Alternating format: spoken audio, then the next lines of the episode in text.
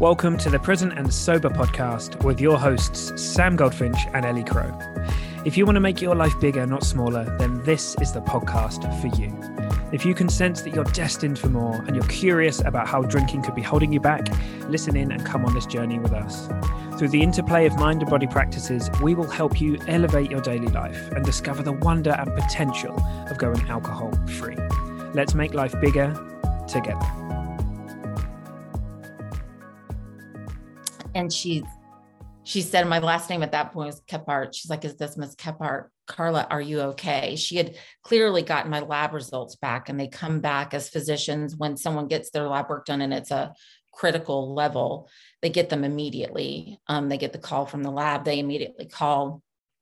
And so she was calling me. And I was in this haze of sleep, and I just, she said, Are you okay? And I said, I think I'm dying. And she said, I think you are too. Hello, you gorgeous people. Now, this week, I was having to think about how to introduce Carla Adkins, who is our wonderful guest. And you know what?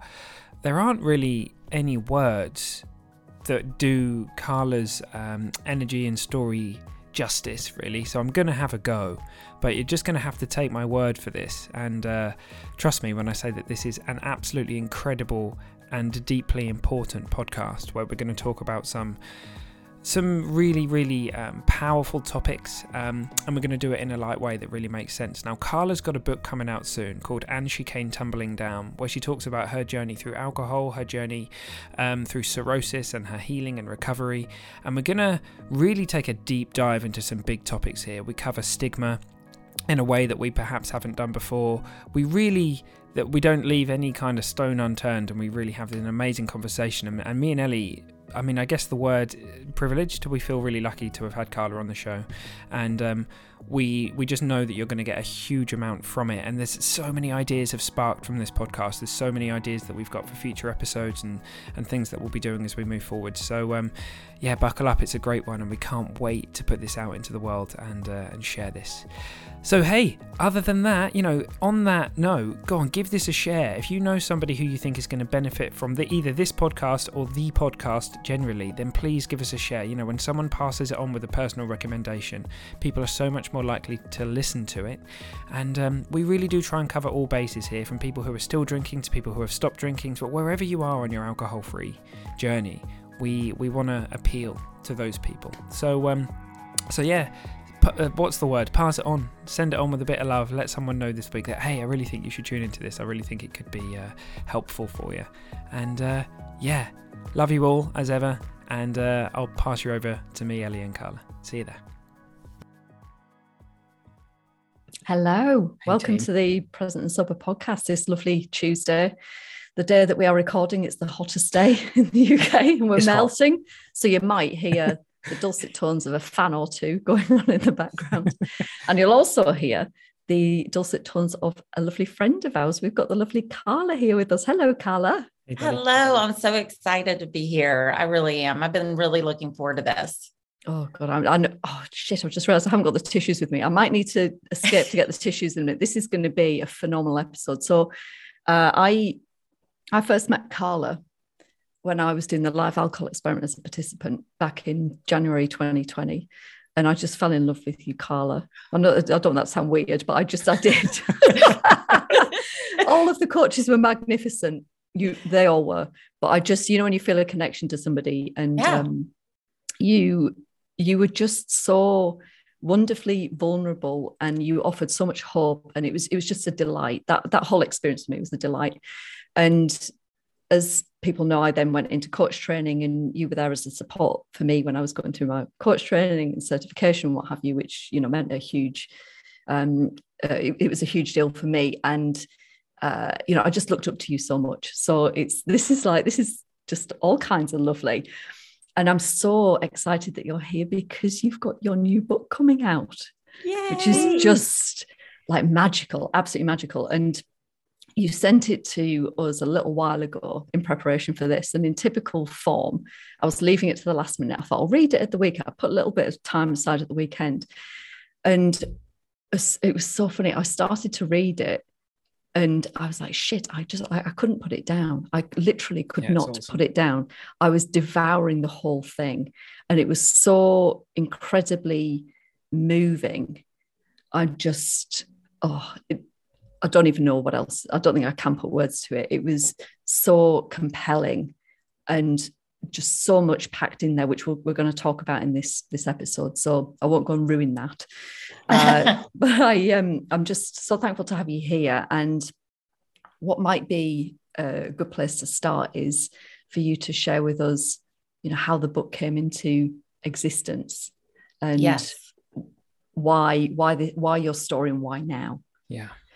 Yeah, no, and I love that. And I first want to say thank you for that intro. That means a lot. And I want y'all know I'm a little starstruck sitting here with y'all. I love your podcast. I'm a big fan. And I just um when I first became alcohol free, podcasts were my education tool, mm-hmm. and y'all do yeah. such a good job of that. And um, so I'm always sharing it with others. So thank, thank you. you for having me. Thank you. Um, and yes, the book, let me tell you, I did not, I did not want to write it. I, you know, it, it was very scary. And, you know, I, I'll probably mention a few times I, I work with my own coach, um, Lorna Wilson, and I always think every coach needs a coach. Mm-hmm. And at first, I was really working on a course because that was my comfort zone. And looking back, I can tell because I could still sit back and control my narrative a little bit. Yeah. And when working with Lorna, um, you know, it was really where we started to dig into my whole story and really push to those places where I wanted to keep those doors shut. Mm-hmm. And um, after working on that, talking about my diagnosis of cirrhosis, something that I swore, and I talk about this in the book and coaches training, Annie had mentioned, you know, where's the place that you're not clear? You know, where's the, you know, because basically you need to look there. And I remember to my core feeling I will never discuss that. Mm. I was totally comfortable talking about my anxiety, but not yeah. my diagnosis. It had, um, I carried a lot of shame about that. Um, and so clearly I, I needed to work there. And I worked on a course for a while and I, you know, I have a lot of, um, a really a strong desire to communicate with healthcare providers because of my story.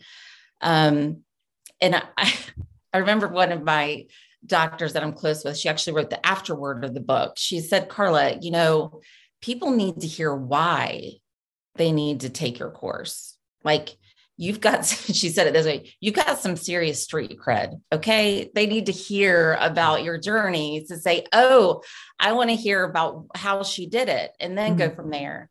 And that um, I knew it deep down, but I was scared. And um, then the pandemic hit and seeing how just alcohol took off. I mean, we always, the memes and all that, they're always there, right? But just really took off with even it becoming, you know, an essential thing. So for people to go get at stores and all of the things. And, um, but then hearing about the rise of liver disease um, during that time and the specific impact on young women Mm-hmm. And there was just this bubble inside of me, this energy where I just, I knew I wasn't going to be able to stop it because I was like, I just want to share. And um, because if my story can help someone else, then it's a hundred percent worth it.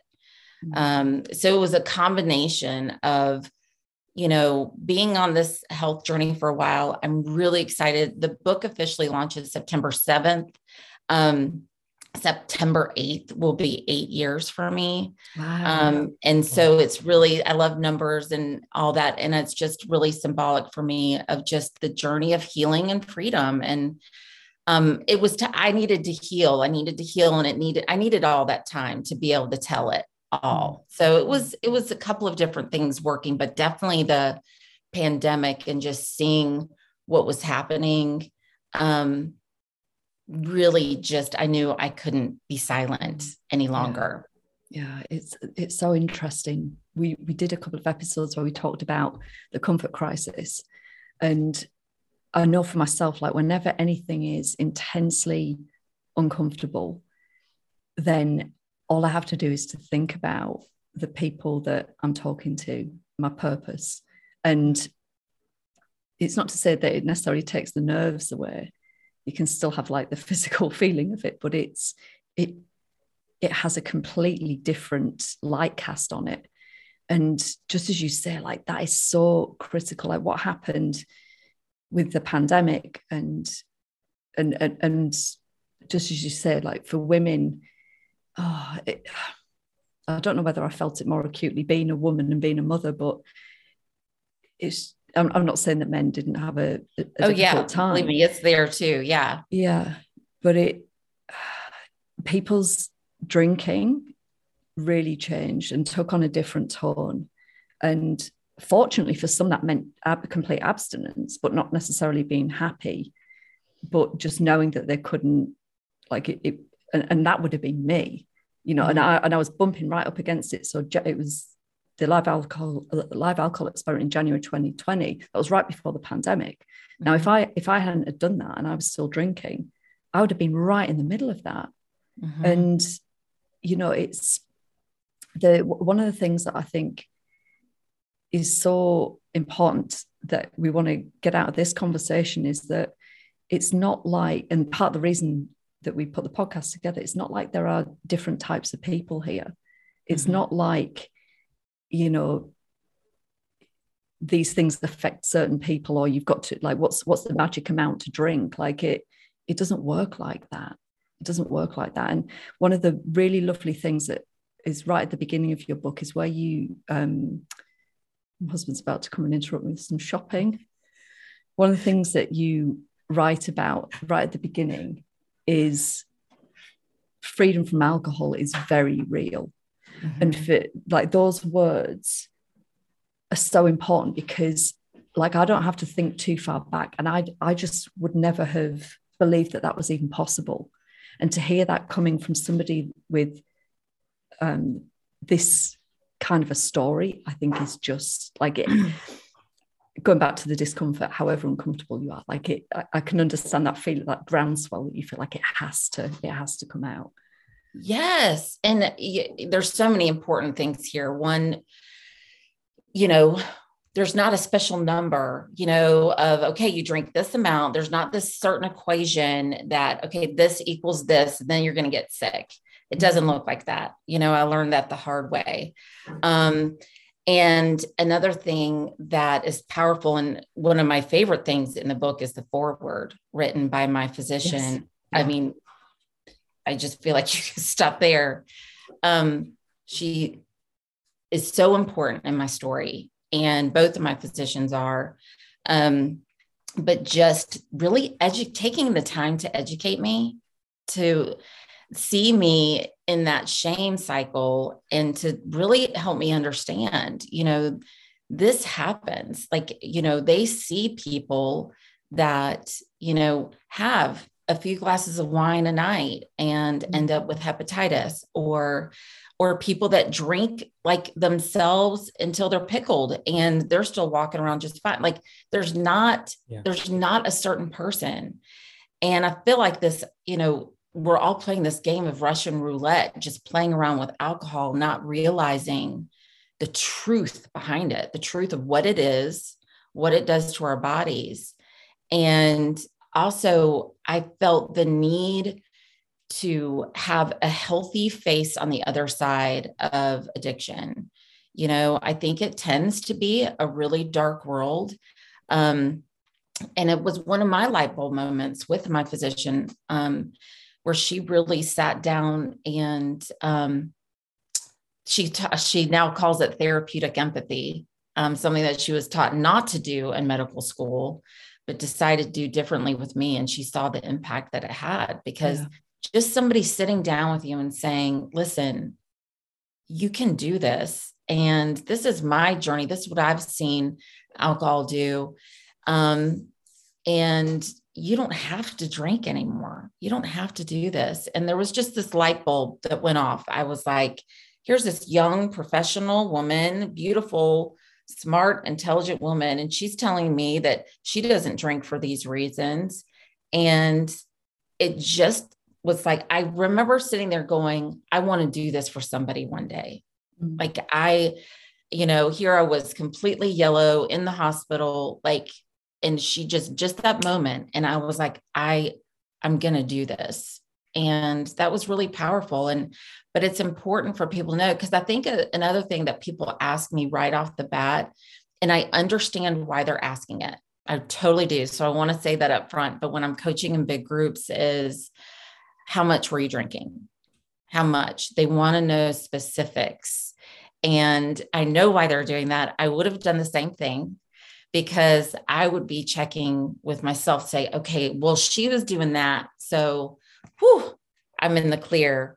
Mm-hmm. Um, and so I I always I try and be very honest about the the what drinking and the amount that I was drinking by just telling my story, but not getting into specifics because the comparison game in this journey can be a really dangerous one. Mm. Yeah. And you see people do that a lot, you know, um, from the get go. Well, they drink this much. I, you know, and then they say, I have a problem. You know, we're always comparing um, and forgetting that beautiful question of, well, how is it serving me? How is my body feeling? Mm-hmm. How is, you know, and um, me not realizing how sick I was getting, my body was telling me. Um, I just didn't know it at the time. And so I'm always, you know, I always want to be kind and gracious when people ask that, but, um, you know, really get to the bottom of why they're asking that. Um, because again, it's I, I always say I would have done it too, but that was where a dangerous thing. I was comparing myself to others constantly, not realizing where what dangerous territory I was in. Yeah. Yeah. yeah. We're in a world where people, I think um it's so subtle and kind of uh ingrained into our thinking and society that we don't even notice. We talk about, you know, please drink responsibly at the bottom of posters. Like you know, the assertion is, well, if you can't, it's on you, it's not on us. So big alcohol kind of love that one. And it's sort of all these things are so subtle that unless you're unless you wake up to it, you're not going to see it. And then when you do and you look around, you're like, what the? Because it's, it's crazy. It's like you see this whole portions of society kind of slipping and they don't even know it's happening. Um, yes. Which is, yeah. So, I mean, I, I hear and like the idea that people feel as if there's no other way. They're kind of like, well, you either drink, you, you like you drink normally, right, mm-hmm. or you are one of them. And you know, I wouldn't go near those labels or those words. So that's it. And then you're like in this this area in the middle, which I mean, it's yeah, it's not a nice place to be. Um, no. And the more people that understand that, no, there's way, there's as many ways to freedom as there are people, and that that that anyone like that but your book is such a powerful messenger for that. And i yeah i think it's amazing. So uh yeah that's thank so cool. you.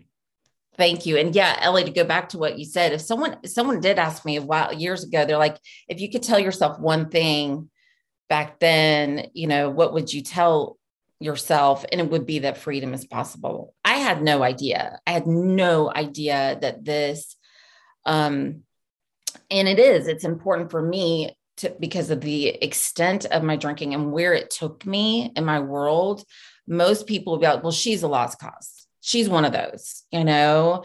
And I'm here to tell you that's just not true. Yeah. The brain still works the same and, you know, working to change. And um, the fact that there's nothing in me that um, wants to drink and that I just truly celebrate celebrate that freedom. And again, I can see it in others, and I'm just so incredibly grateful. I just had grown up with the idea of, again, just like Sam, you said, it was this line in the sand. It's us versus them. They, you know, it's you're normal or not normal. And think about just those words right there. You're like, well, shoot, I want to be in the normal group. So I fought so hard against that line. I fought so hard mm-hmm. against that word. And, you know, meanwhile, that word makes no sense. And um, it's just, I, I didn't, you know, instead of the questions that I think that there is a beautiful movement happening now with podcasts like these and, you know, books and talking about and you see it in the explosion in the alcohol free drink industry that there's a movement happening where we're shifting. And i'm so incredibly excited about that because i'm like telling you the difference between the way the conversation eight years ago compared to now is a totally different ballgame. Again we have a lot we have a lot of work to do but it's starting and that excites me that excites me for my daughter that excites me for the young ones. Um, because i would love i would love love love to just normalize normalize not drinking.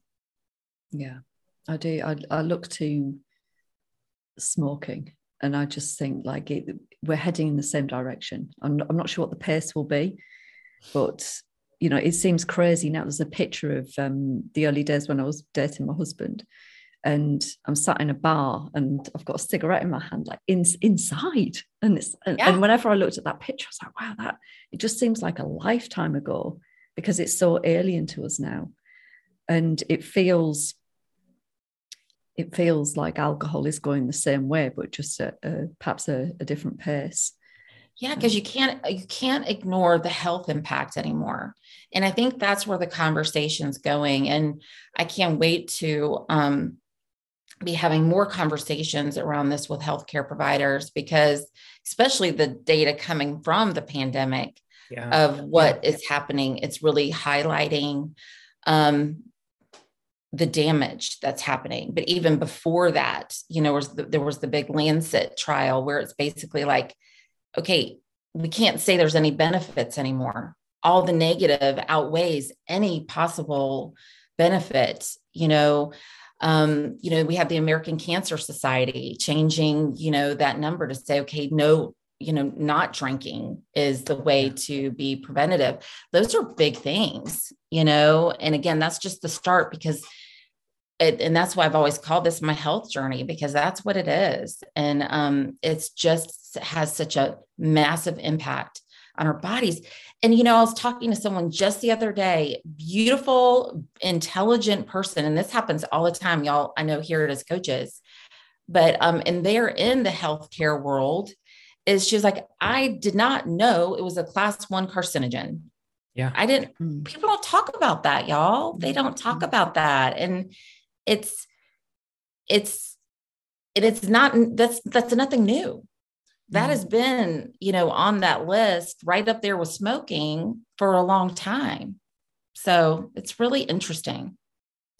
Wouldn't it be great if we could move and i think it's coming um, where we move into a world where the decision to just stop drinking is light where it's just you just go i don't drink anymore and you step into that rather than it be stepping into this kind of like heavy thing with stigma attached to it and all this kind like that's you know, it doesn't happen with anything else. You just stop oh. doing those things, right? We we just have this weird um, kind of standard that we apply. I don't even know what the right word is, but this we've just innocently, I think, it created layers and layers of thinking and belief systems around alcohol because of culture and you know, and and it's so much of it is kind of invisible. People don't even know it's there. But yeah, wouldn't it be lovely for people to just be able to to see the truth and then just be like, I'm not going to do that anymore. Yeah. Like, yes. So this is uh, that is just a hot button for me. I love that you brought that up because, and I I say it in the book is that we have set people up to fail in yeah. this area. We have set because of it's this difficult conversation or you have to sit down and well, I can't talk to them about that because ooh, uh, why not? Why not? And it's because of this us versus them, this normal, not normal. Hey, guess what? If you say that you have a problem, guess what? You can never drink again. That is jarring. Again, when we, it is everywhere we step out in our society. Instead of just having a conversation, just like you said, and saying, you know what?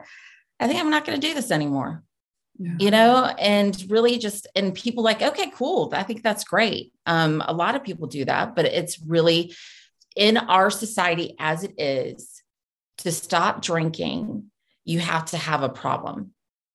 Or as a woman you have to be pregnant you know or you know there has to be this big thing because why would you stop drinking yeah. This thing yeah. that we put up on a huge pedestal there there was a part in the book where you talk about uh, like the the scenario of being offered a drink and you, you say I'll, I'll have a, a, water or whatever. And it's like well you're not going to have you don't want a glass of wine. You're not going to have a glass of wine. And you make the point that if somebody asks for a glass of wine they don't get bombarded with well are you sure you wouldn't like a soft drink? Are you sure you wouldn't like a water? Yeah yeah that i love i love it because that's mm. something that is really when i'm having conversations with people about it it really lands well. Like on my sis, my, my sisters have been so beautifully supportive to me in this journey and me trying to explain to them. And that scenario really landed with them. They're like, oh gosh, like you're right. If I if someone had done that to me, like if I said, Yeah, I'll have red, and they were like, Are you sure we've got water or tea? They would be so offended. Yeah. And yeah. like, oh, shot, like it just, but yet the reverse is normal. Mm-hmm. Oh, are you sure we've got all all these alcohol beverages? No, I'm good with water. And you have to explain yourself.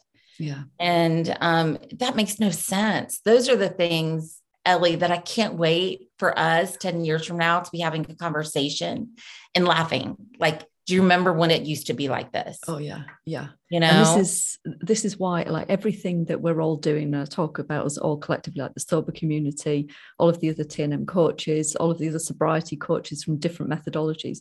It's so important because slowly but surely this narrative is changing and we're getting rid of this this myth that there are two types of people and what you talked about earlier with the like that question that everybody wants the answer to well how much is too much like it, it as you say it's the wrong question mm-hmm. and you can lull yourself into a false sense of security and this I, I loved the the phrase that you used you said dangerous territory because that's that's what it is.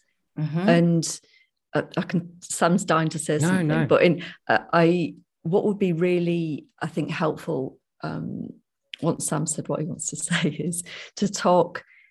Uh, I, I, would really like our listeners to have a little bit more of your background in terms mm-hmm. of um, like the early part of your story, and then that um, the I mean the the chapter yellow for me is kind of like the like a massive like slap around the chops like i could feel like i can feel it well enough like just everything falls out from underneath you um I would love to just be able to give a little bit more context behind what we're talking about. But what yes. did you want to say? No, Sam? no, but no, what I'm super to excited say? to hear that as well because, um, yeah, I like like I mean, we'll we'll talk more about that chapter in the in the book. But no, just that if you think about you know with smoking, we have a different paradigm in the way that we think about it. We don't think about it in terms of how much do I need to drink over a length of time to end up somewhere. Everyone knows one cigarette, right? It's one cigarette, but it's toxic. And with everyone you'd like, you know, that it is Russian roulette every time. Who knows? For some people, it might trigger something after like not very, very many. For some people, it may be chain smoking. So the the way we think about it's different, and the the studies that are happening around moderate drinking now, slowly but surely, it's shifting to that with drinking, so that people can see like, oh, so like one glass of wine a night actually that increases my chance of breast cancer by this much, or this by this much. So the paradigm is shifting away from one of like what kind of person I need to be and what kind of drinker I need to be into no, it's a drug and it does this and it doesn't do that. And this is the reality and this is the risk. And it, it there's risk for everybody. So you do what you want to do with that. And personally, I think we're probably I'm I'm all power for people choosing what they want to do.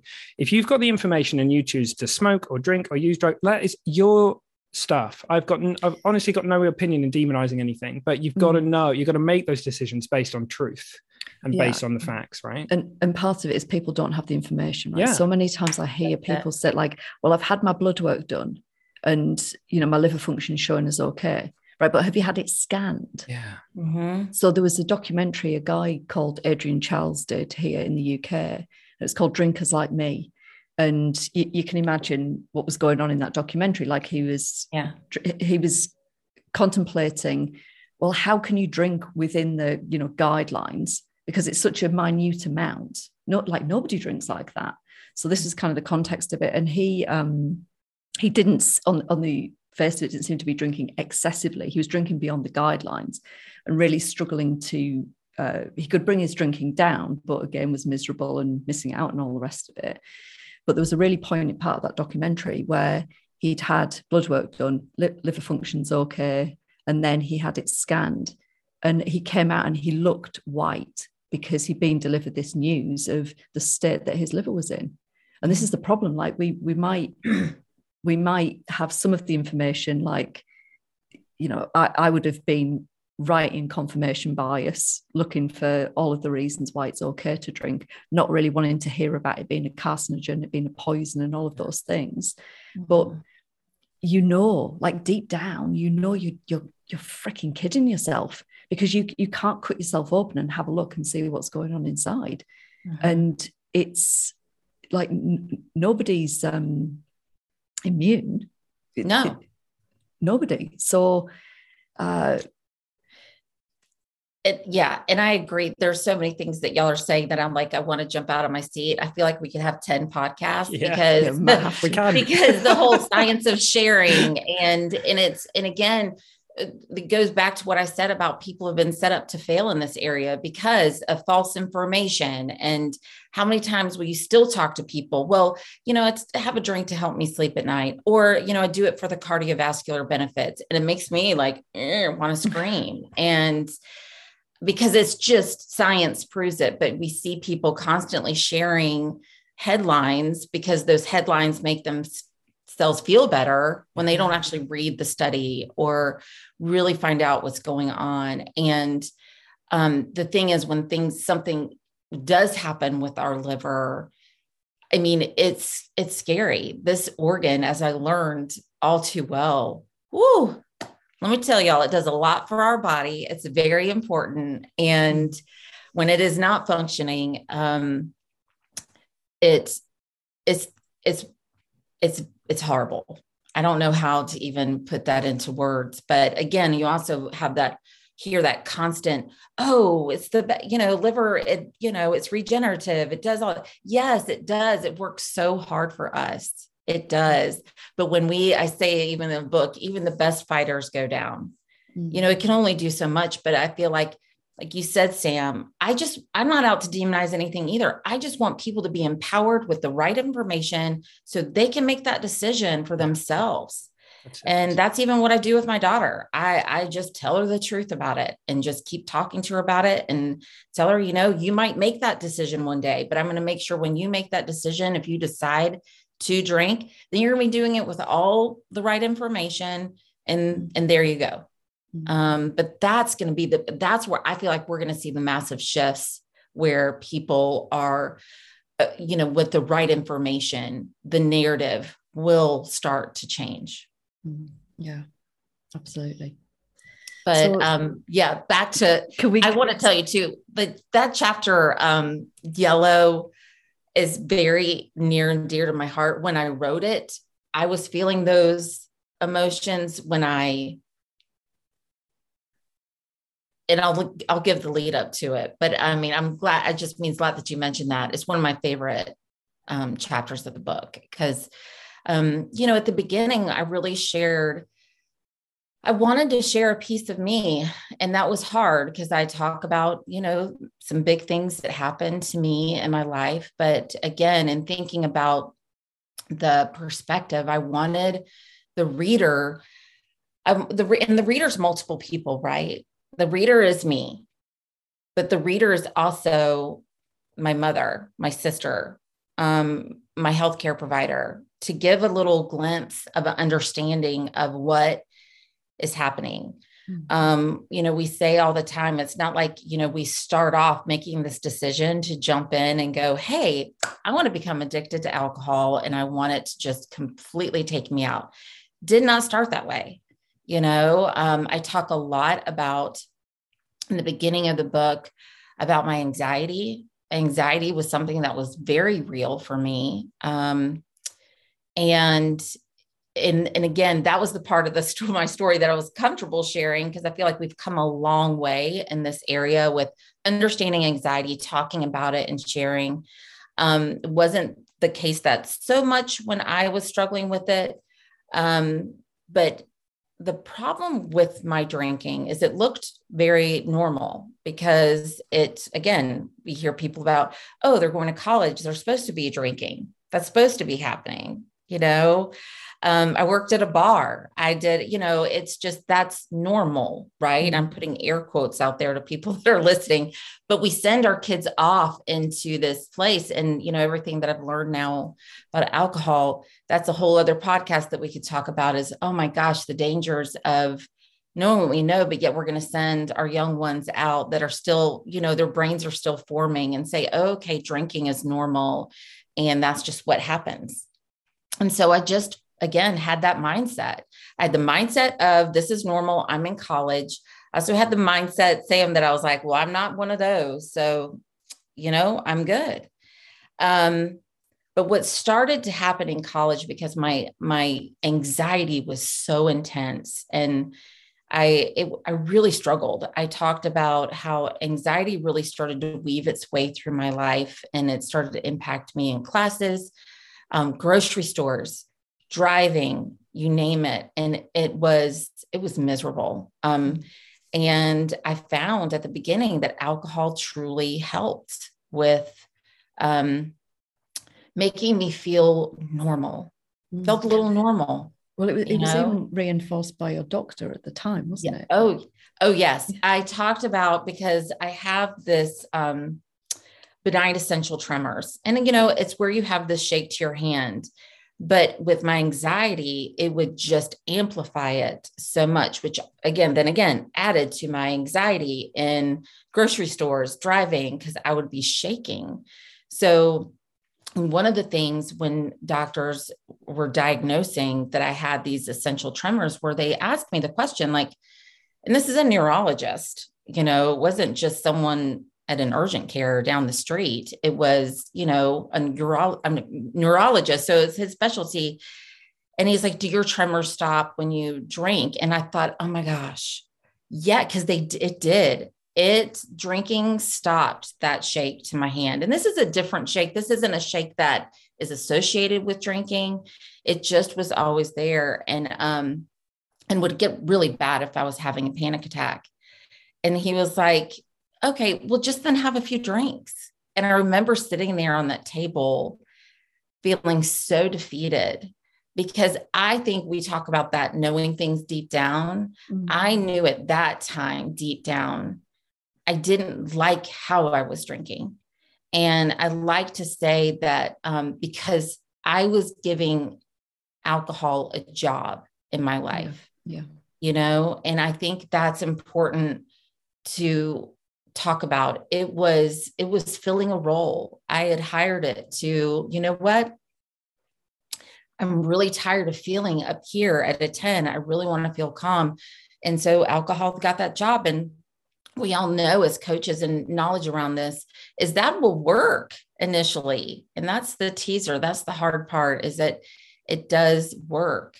Um so then you know social events i would you know, like, oh, okay, well, I'll, you know, have a few drinks. But again, we're all talking, this is all very normal things to do in college. Um, and so, but when I, if I look back now, that's really where it was starting to get a hook because of the jobs, you know, um, and because the problem is then I associated, okay, anxiety, whew, I've got my tool for that yeah. I'm good. Mm-hmm. and again speaking of dangerous territory that's dangerous territory and that's so important for people to know because how many times do we say to people or do you hear oh just relax go have a drink? Again it's that normalized conversation um, that people don't know what they're really talking about. I had no idea that you know alcohol was you know a depressant and a stimulant. I didn't know that. I didn't know that it was actually amplifying my anxiety on the tail end. Mm-hmm. No clue. I did not know that until after I stopped drinking. After all that time, I remember just being clueless. And, um, but I wanted to know where my anxiety went. and I, because that was my biggest thing that stopped me from stopping drinking. It was like, you can't, because that is the only thing that helps me with my anxiety. Mm-hmm. Um, and so it really, and as you, when we give it jobs, I think that's where alcohol, just like anxiety, started weaving its way into my life. And, you know, being a professional and working, I was good at what I did. And, um, I was able to put on a good face and, you know, pretend to the world that all was fine. But I also knew I couldn't wait to get home and have that drink um, so I could feel better, um, you know, relax, disconnect, all of those things. Um, and I think another thing, important thing to note here is that my anxiety really, because anxiety looks and presents differently for everybody. For me, it really, um, really made me physically sick. Um, there was so many times that, you know, actually, you know, with the shaking, the fatigue, it would make me vomit. It would, so it was very confusing to me once I didn't know the difference between alcohol making me sick and anxiety making me sick. And, you know, I think it was another one of those deep down things that I, I always blamed it on my anxiety, but deep down was worried like okay i didn't know what was what anymore it's um it's a real double bind i hear a lot of myself in your story in the sense that when i was a teenager i had quite quite strong ocd and alcohol was when my brain just went ah. and yeah. so by the time i was in my early 20s like basically from day one i was dependent from the moment i drank unbeknown to me at the time there was the, this perceived benefit of like mm-hmm. the quiet mind um, that it seemed to offer. And so by the time I was in my early 20s, like when I when I looked back when I stopped drinking when I was like 20 28 or so, about 7 years ago, I looked back and I was like holy shit. Like this has been a problem since I was like 50. Like I had no idea until I looked back and just went oh, it like it's so clear. The writing was on the wall from like day 1 and yes. that bind of like waking up with that acute almost like you know visceral sense of anxiety that you can't decipher where it's coming from but you know it goes away when you drink but you also know it's coming from the alcohol but you also know that it's always been so like and like for people to know that actually because i think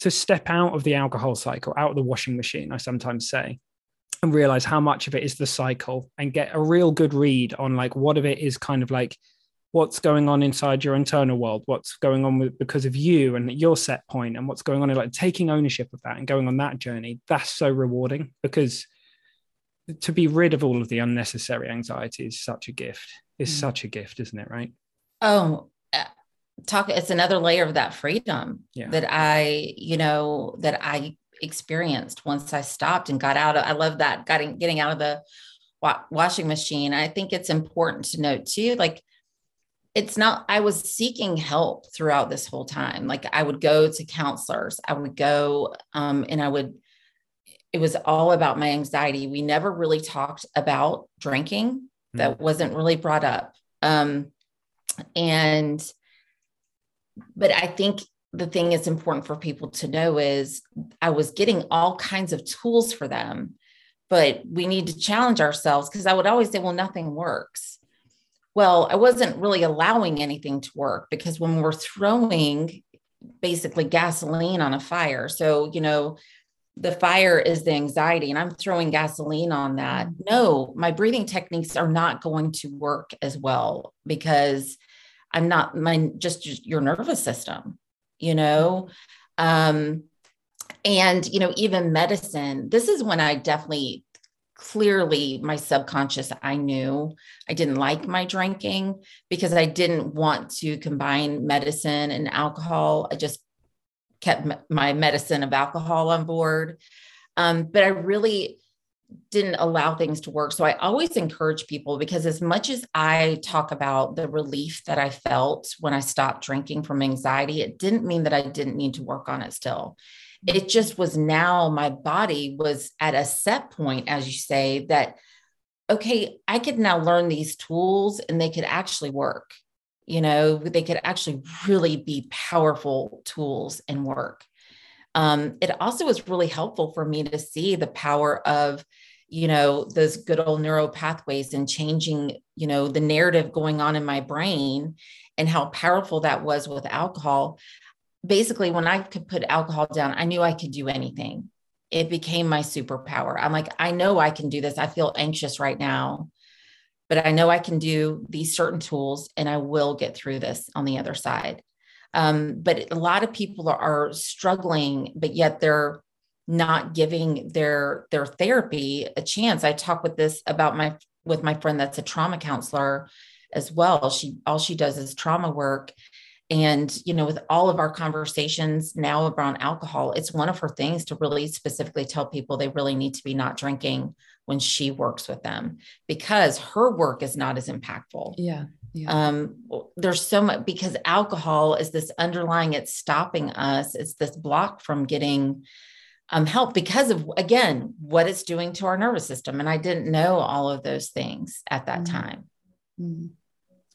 Can you take us up to that point where where things got really serious carla and where mm you you had to you had no choice but to stop. Yeah. Yeah. That is um you know I, the lead up in the book and we were talking about this chapter yellow and it just kind of takes you up to that point where you know all of me trying to misfix it. I'm going to fix it. I'm going to change it. I'm going to stop. I'm going to all of these things. I knew something was wrong with my body but again i just didn't know the difference of i didn't know what it was like to feel good anymore period mm-hmm. um, but the severity of what was happening. And clearly I knew um, some things, you know, about the liver from my my good old Google researches. I called it Dr. Google. You know, you hear about the yellow, hence the the name of the the chapter. And I used to do this thing, and I'm I'm so glad I shared. I actually shared it in a big path group once, and I got all of these messages afterwards. It was these me too, me too, and I'm like, I'm glad I did that. But it it basically I would get in my car ready, getting ready for work, and I would look at the whites of my eyes to see if I saw yellow. Again, talk about the insanity. Clearly, my body is telling me this is not good. You're looking for signs of your liver being in trouble, um, yet not, you know, doing anything about your drinking. Again, several attempts to stop. It's not like I didn't ever try and stop, but um, and I take you to that day where I look and there it is, and there's the yellow. And my whole world just fell out from underneath me and the fear set in because it was one of those this it was the beginning to the loss of the control of my my story the plates that were spinning started falling um and i always say this is also my the sign of my people pleasing at the time because I was actually in a wedding that weekend. And the fact that I was still in this wedding is beyond me. Um, but at this time, again, my body, I was having low grade fevers, not a true fever, and I was very sleepy. Had no idea those were very dangerous signs of big liver issues.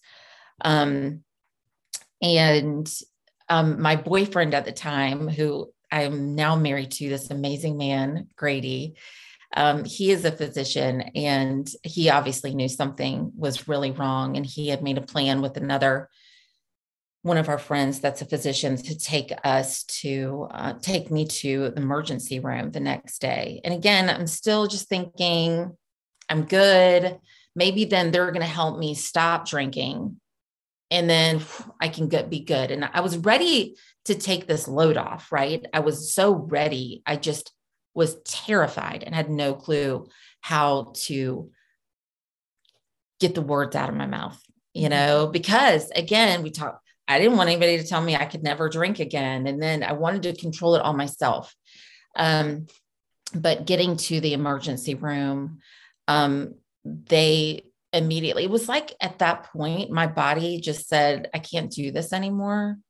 And um, my whole body started turning yellow. And from that emergency room, they took me by ambulance to um, the Medical University of South Carolina, which is in Charleston. It's a big hospital system here. Um, and at that point, I remember I was very acutely sick and they were trying to figure out what was going on. And I think because of Grady and and and just the safety they knew if I did go home that I would go get blood work. So they I was there for 2 days and then they they let me go home. Again, I'm not drinking, so I'm thinking thank goodness. Okay, I'm in the clear. My body's to start healing. I'm good to go. I'm but I was not. Um I did as they told me and I went and got blood work my friend took me and I'll never forget like my body was just um morphing into something I didn't recognize the yellow, then the swelling, and my belly was just growing. I didn't know at that time that was just fluid retention called ascites. And um, got my blood work done, went home and went to sleep because I could, I just wanted to sleep. And I, my phone was ringing. And this is just one of my, like, again, my moments that um, is very it's it's very emotional to talk about because um, I saw the phone ringing and it actually was Dr. Jofflin who wrote the foreword of the book. And she she said my last name at that point was Kephart. She's like, is this Miss Kephart? Carla, are you okay? She had clearly gotten my lab results back and they come back as physicians when someone gets their lab work done and it's a critical level, they get them immediately. Um, they get the call from the lab, they immediately call. And so she was calling me.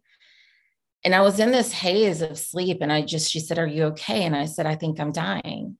And she said, I think you are too.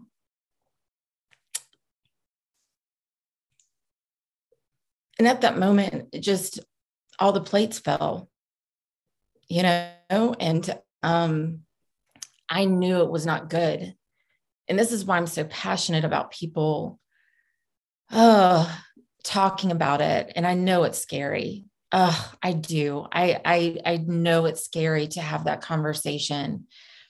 But sometimes we get to this point of our stories where we don't have the ability to turn back and make changes anymore.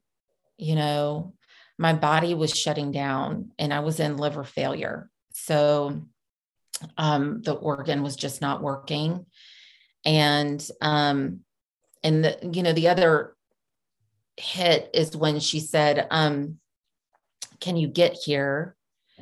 If not i'm going to send an ambulance to you. And again it was this whoosh of the seriousness of what was happening. Um and I immediately, Grady immediately came. My parents came immediately over and went down to Charleston. And that's where, you know, this, the journey began. I, was there for two weeks and it was, it, it's, it's really hard to explain. Again, there was nothing they could do I there was nothing they could do. They could give me some little bit of medicine, but I was so acutely ill that there is a waiting game um, to see if your liver starts to show signs of kicking back in. Um, and sadly, I I've been in the position to share this exact story with someone that I was able to work with. And I told her, um, beautiful, beautiful woman. I was like, I was so that my liver, it started to come back for me. It started to come back, but sometimes it doesn't. And there would be nothing that they could do in that moment. They cannot do anything to save you at that time. And um, she unfortunately did not listen, she wanted to she wanted to get through the hard things. She was going to come back and work with me once once things really got better, she would stop this drinking. And um, I remember getting word, and it really um, just slamming me because there was no difference between she and I. There was no difference, except hers didn't start back. And there was nothing they can do. And um, so that's why I feel, again, so passionate about sharing this. I'm not. I'm not blowing off the fact that it's scary and it's scary to talk about and it's scary to talk to your physician and it's scary to get those numbers. But man, once you do, knowledge is power. And I do not want people to be in the position that I was and to just be praying, please let it start working. Um, so, you know, it, it was, it was again, it was touch and go. I don't think I realized, and it's when I tell the story and I get emotional sitting here with y'all. It's, it's, that's when it, it still hits me how close I was um, to not making it. And, um, and again, I want people to have this picture. I was working on a Friday. I was not on a street. You know, I hadn't been in jail. I hadn't lost my job. I hadn't done all these things that people picture the person that was in my position. You know, I was a friend, I was a girlfriend, I was a worker, I was all these things. And, um, but hiding, hiding a deep secret um, that almost took me out. So it was, again, um, quite the healing journey from there. And there's a whole other bit that we can get to it if we have time. But the thing that I want to note about, and I think that was what's so powerful also in the forward, is basically when I left that, you know, when I was well enough to leave, um, all the tools they can give you is like, okay, but what are you can't drink you can never drink again. Um, just don't drink. And in the moment, I'm like, yeah, I'm not going to drink. And um, I'm on this, I'm going to do this, not knowing what I know now. And again, talking, and Dr. Jofflin says that in the just, did we set her up to, how did we set her up to be successful? We didn't. I had no tools to not drink again. That was the only thing my brain knew at the time. And um, I didn't know that then. I just thought, okay, just never going to drink again. I'm going to do this thing. I I know I've got this. Um, but unfortunately, it doesn't work like that. Just um, thank you for being so. I mean, not only to write the book, Carla, but to come and speak the story here, and just the courage and like the amount of people that you're going to help is is just amazing. And um, yeah, I mean, I'm sure I can speak for me and Ellie to say like we would. I think it would be amazing for us to sit down again for another, you know, long form convo where we can talk about the healing journey and talk about that mm-hmm. part because um, I don't know. I get the feeling they're trying to condense that into like a 10 minute window. I think it would be so wonderful no, for us to explore that. I agree, you know, because it's there's there's a really big part next, and um, definitely not something that I want to shorten. Yeah. But this um, this conversation and i appreciate y'all giving me this space because it's i i do want people to hear that the empathy and that i get it because i i remember how scary it was um, for me um and and it's it's truly I, and that's why I want to have great conversations with healthcare providers because think about how frustrating it is for them too, right? They tell you not to drink. And meanwhile, they're not oblivious to the same things that we were all instilled with as far as how alcohol is and the role that it plays. Um, most physicians aren't studying alcohol. You know, um, it's it's what you know. I'm sure many of them believe. Hey, when I get off work, I'm gonna go relax and have a drink. You know, like but yet they know that where you are physically and they're like i'm telling them one thing to do and then they just don't do it. I can't imagine the frustration. Um, so my passion point is is having them hear the story of the patient and to understand it's not it doesn't work like that. And let's come together so they can understand the perspective of the patient and I just can't help but think of the amazing things that can happen and the changes that can happen, even just in those exchanges between patient and provider. Oh, I want that to happen so badly. And it mm-hmm. can. Mm.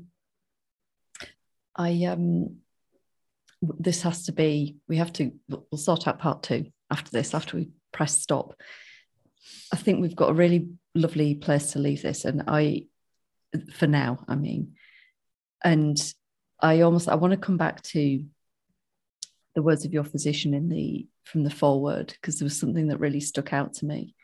What she said is sobriety has little to do with resources intelligence or fortitude. Sobriety is an awakening of the mind and a shift into reality that comes with courageously combating the deadliest effect of alcohol on the mind. Shame. Hmm.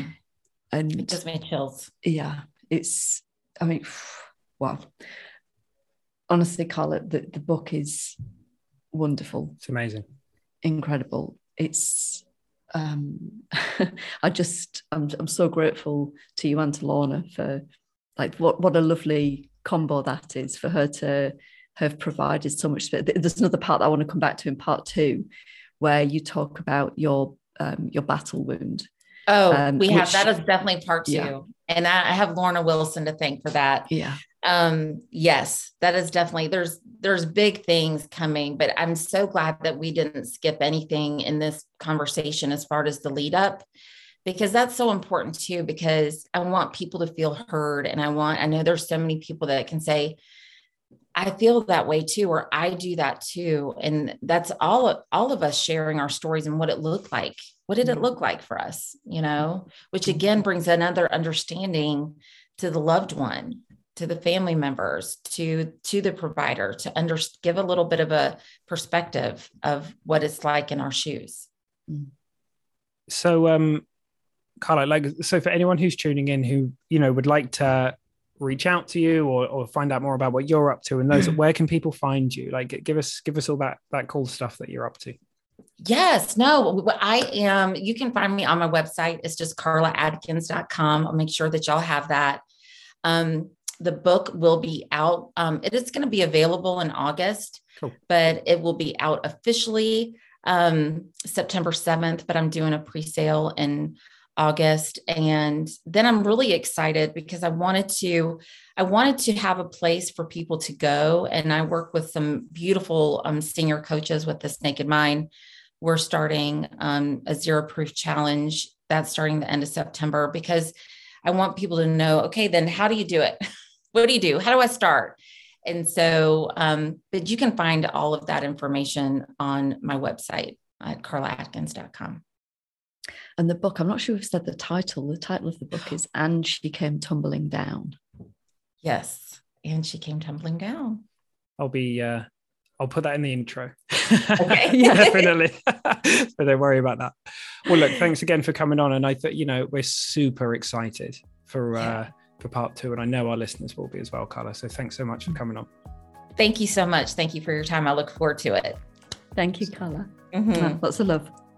Well, what an open loop that is, and completely unintentional as well, how it's kind of divided itself into, into two journeys. Now, I cannot wait to release part two of this episode. Now, I'm recording it. We've already recorded it, so uh, it's there waiting, and it's going to be coming up soon.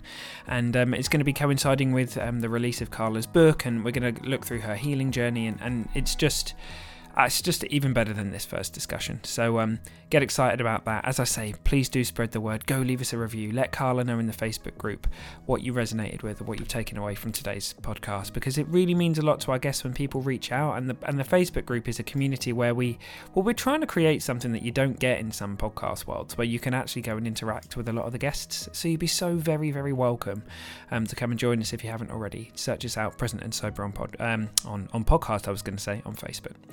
Hey, look, wherever you are, have an, a, an amazing week. And um, yeah, we'll see you soon.